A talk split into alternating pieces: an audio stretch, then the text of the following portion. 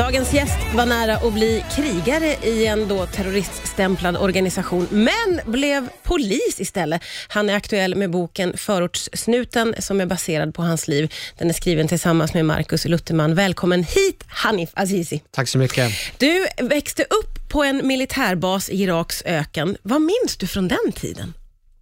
Um, jag minns att det fanns djur som hette skorpioner. ja, sånt glömmer man inte. jag hade hört talas om skorpioner, men eh, om man har sett så här vilda västern-filmer så kan man se så här höboll som rullar omkring. Ja. Så där. Men annars så var det, jag växte upp på en militärbas och eh, växte upp med massor med andra ungdomar på, in, in, på en internatskola, så att det var präglad av gemenskap och värme och kärlek, där jag var omgiven av massor med eh, vänner, men även också vuxna föräldrar som var som alla var våra farbröder och fastrar. Mm. Väldigt udda eh, barndom. Ja, men den låter som glad och kärleksfull. Ja, det var på en militärbas. Våra föräldrar var ju krigare. De hade vapen, automatvapen och vi såg tanks och sådär. Men för oss så var det, det var vardag. Det var så det var och våra föräldrar var ute och krigade. Men vi hade det bra och vi gick i skolan och vi läste multiplikationstabellen och allt annat och spelade fotboll och hade grillkvällar. Hade till och med simbassäng ute i öken. Så det, var, det var en lycklig barndom. Ja, men eh, du och din bror eh, flyr ju när, när du är nio år. Eh, Varför flyr ni? Ehm, Det finns två förklaringar. En är ju att eh, vid 90-91 så var det krig mellan Irak och USA och vår skola stängde igen och barn kan ju inte vara någonstans där det är krig. Så att eh, våra föräldrar bestämde sig att skicka iväg oss, fick vi höra. Men eh, så småningom fick jag också veta att våra föräldrar som var eh, engagerade i en organisation som heter Folkets Mujahedin hade fått order uppifrån att de skulle eh, skilja sig från sina föräldrar. Alla skulle skilja sig från sina, de som har varit gifta och sen så skulle man skicka iväg barnen för att de skulle fokusera på kampen och inte ha ett vanligt vardagsliv. Ja. Så det var den, förklar- den riktiga förklaringen. Ja. Så vi sattes på en buss och jag kommer ihåg så tydligt och det är där som boken börjar. Det, jag kommer ihåg så tydligt min mamma gick ner på knän och tittade mig i ögonen och säger Hanif, du är nio år, men du är tillräckligt gammal för att ta hand om din lillebror. Så från och med nu så har du ansvaret. Och så, så sattes vi på den här bussen och skickades iväg. Eh, och den resan eh, slutade så småningom till, i Sverige. Men vi har bott på en femstjärnig hotell, vi har, som tillhör en kungafamilj i Jordanien, vi har bott på barnhem i Tyskland, sen har jag bott i olika fosterfamiljer. Ja. Ehm, Men den där scenen som du berättar om när din mamma sitter på knä framför dig och säger du är nio år, nu är det här ditt ansvar. Jag är också mamma och det är fruktansvärt svårt att tänka sig att man skulle prata så med en nioåring. Vad tänker du om det nu i vuxen ålder? Det är själv, jag har själv svårt att ta in det och framförallt när jag tittar på barn som är runt nioårsåldern så är det för mig obegripligt att vi skickades iväg ensamma i den åldern. Ja. Det är helt obegripligt, men det, det, har, det är mitt liv. Ja, det är ditt liv. Och när du kommer till Sverige så är det lite eh, tuffa år, för du hamnar hos en familj som inte är så bra. Eh, men sen så kommer du till en mer stabil familj som också gör dig, vad jag förstår, då lite mer stabil. Var det så du kände? Ja, exakt. Eh, Jag kommer till en etablerad familj och Anders Kristina Jakobsson heter de.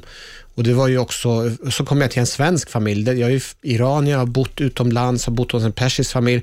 Helt plötsligt så får jag komma och bo hos en svensk familj och det är också lite annorlunda och udda. Inte nog med att man såg udda ut, utan nu är det nya regler. Men samtidigt så var ju den den här familjen, de hade ju en barnperspektiv. Det präglades ju att barnen var i fokus och eh, det blev ordning och reda på mig och min lillebror. Eh, Kristina tjatade på mig att jag skulle borsta tänderna och att jag skulle göra mina läxor. Eh, sådär som föräldrar, föräldrar är. Ja. Så, så det vart lite bättre där. Ja. Men vad har du för kontakt med din mamma under den här tiden? Eh, då och då så kunde hon höra av sig, kanske i samband med persiska nyåret som är i mars, 20 mars och eh, höra av sig och fråga. Mycket, samtalen baseras väldigt mycket på krav och förväntningar. Jag hoppas att du sköter i skolan, jag hoppas att du är bästa eleven, ja, du tar hand om din lillebror. För att nästa år, då, ska vi, då har vi befriat Iran, för det var ju det deras kamp handlade om. Och Då skulle jag och min lillebror komma tillbaka och bygga upp det nya landet. Så det var väldigt mycket uppmaningar om att sköta sig, ta hand om sig och behålla kontakten med den här rörelsen som vi kom ifrån. Eh, Glöm inte bort att hälsa på farbröderna, fastrarna som har ett kontor uppe i Stockholm. Hälsa på dem, titta på vår egen TV-kanal, läs våra tidningar. Behålla på så sätt kontakt med, eh, med den, eh, den bakgrund som vi hade. Ja.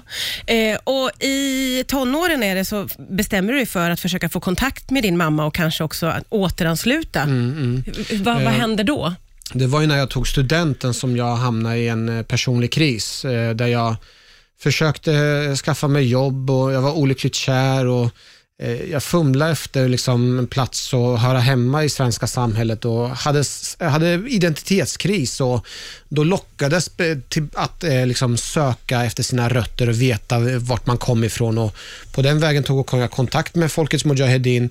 De lovade bland annat att jag skulle få träffa min mamma och på det sättet så rekryterades jag tillbaka in i rörelsen. Eh, och, och Det ska tilläggas också, att det var ju, Eh, även om det uppfattas väldigt hemskt, så var det för mig väldigt viktigt. För det gjorde ju att jag kunde an, eh, koppla till, an till mina släktingar och få reda på massor med frågor och svar. Så, eh, sen så släppte den här personlighetskrisen och jag kunde fundera ut vad jag ville göra med mitt liv och jag bestämde mig faktiskt för att ansluta men i, i sista sekund så, så bestämde jag mig att jag skulle ändå åka hem till, tillbaka till Sverige och ta farväl av alla mina vänner och mina eh, fosterföräldrar. Och väl när jag kom till, tillbaka till Sverige då, eh, då ändrade jag mig och bestämde mig för att stanna kvar i Sverige. Och Där tar du ju väldigt stora och helt andra beslut om ditt liv. Vad är det som händer när du kommer hem igen?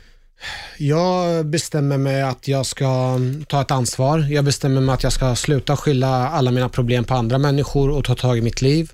Jag bestämmer mig för att en gång för alla att jag ska bli svensk och visa alla andra att jag minsann kan lyckas i svenska samhället. Eh, jag får svenskt medborgarskap, gör militärtjänstgöringen och därefter söker jag till eh, eh, polisen. Blir antagen och väljer att jobba i, i Rinkeby i nordvästra Stockholm. Varför valde du att bli polis? Eh, Jag ska inte ljuga att eh, en del av yrket handlar om att få vara med om action och spännande händelser. Det Så ju- tror jag många poliser skulle säga Ja, faktiskt. Det är ju väldigt händelserikt och det, ju, det har gjort mig eh, rik på många, många erfarenheter. Men eh, också kan man säga att jag får se en helt annan sida av samhället eh, som jag tror de flesta inte förstår eller fattar. Men där jag får vara med och se det och vara med och påverka från första parkett. Och Det är bland annat en del av boken Förortssnuten. Mm. Eh, Och du jobbar ju i Rinkeby. Vilka är de största utmaningarna för polisen i sådana här områden som har mycket utanförskap, skulle du säga? Eh, Det är många frågor som är egentligen inte kopplat till polisiärt, men just nu våra största utmaningar det är att förhindra mord. Eh, Vi vill att färre ungdomar ska mördas. Vi vill att mammorna ska behålla kvar sina söner. Eh, Och Sen så vill, jobbar vi väldigt stenhårt med att förhindra nyrekrytering. För det handlar inte om att bara stoppa mord, utan det handlar om att stänga av vattenkranen så att inte fler rekryteras in till den här miljön. Och Det är mycket svårare än vad man kan föreställa sig. Eh, Vad skulle du säga att du har för hjälp eller fördel av din egen bakgrund i ditt yrke? Om, om, man, om man är medveten om sin bakgrund och kan vara trygg i, i sig själv och den, referens, den erfarenheten så kan den i, i mötet med andra per, personer användas. Jag kan ofta referera till mig själv, vad jag har varit med om. Jag kan, när jag pratar med många föräldrar så kan jag berätta om det svenska synsättet med det eh, persiska synsättet och förklara olika dimensioner. Och jag tror på något sätt så kanske det kan uppfattas trovärdigt och äkta. Alltså man är äkta i orten och, och den, det kan inte ungdomarna bara slå bort utan det är mina erfarenhet, min berättelse och om jag har lyckats så skulle ni också kunna lyckas. Vad är det bästa med att vara polis, tycker du?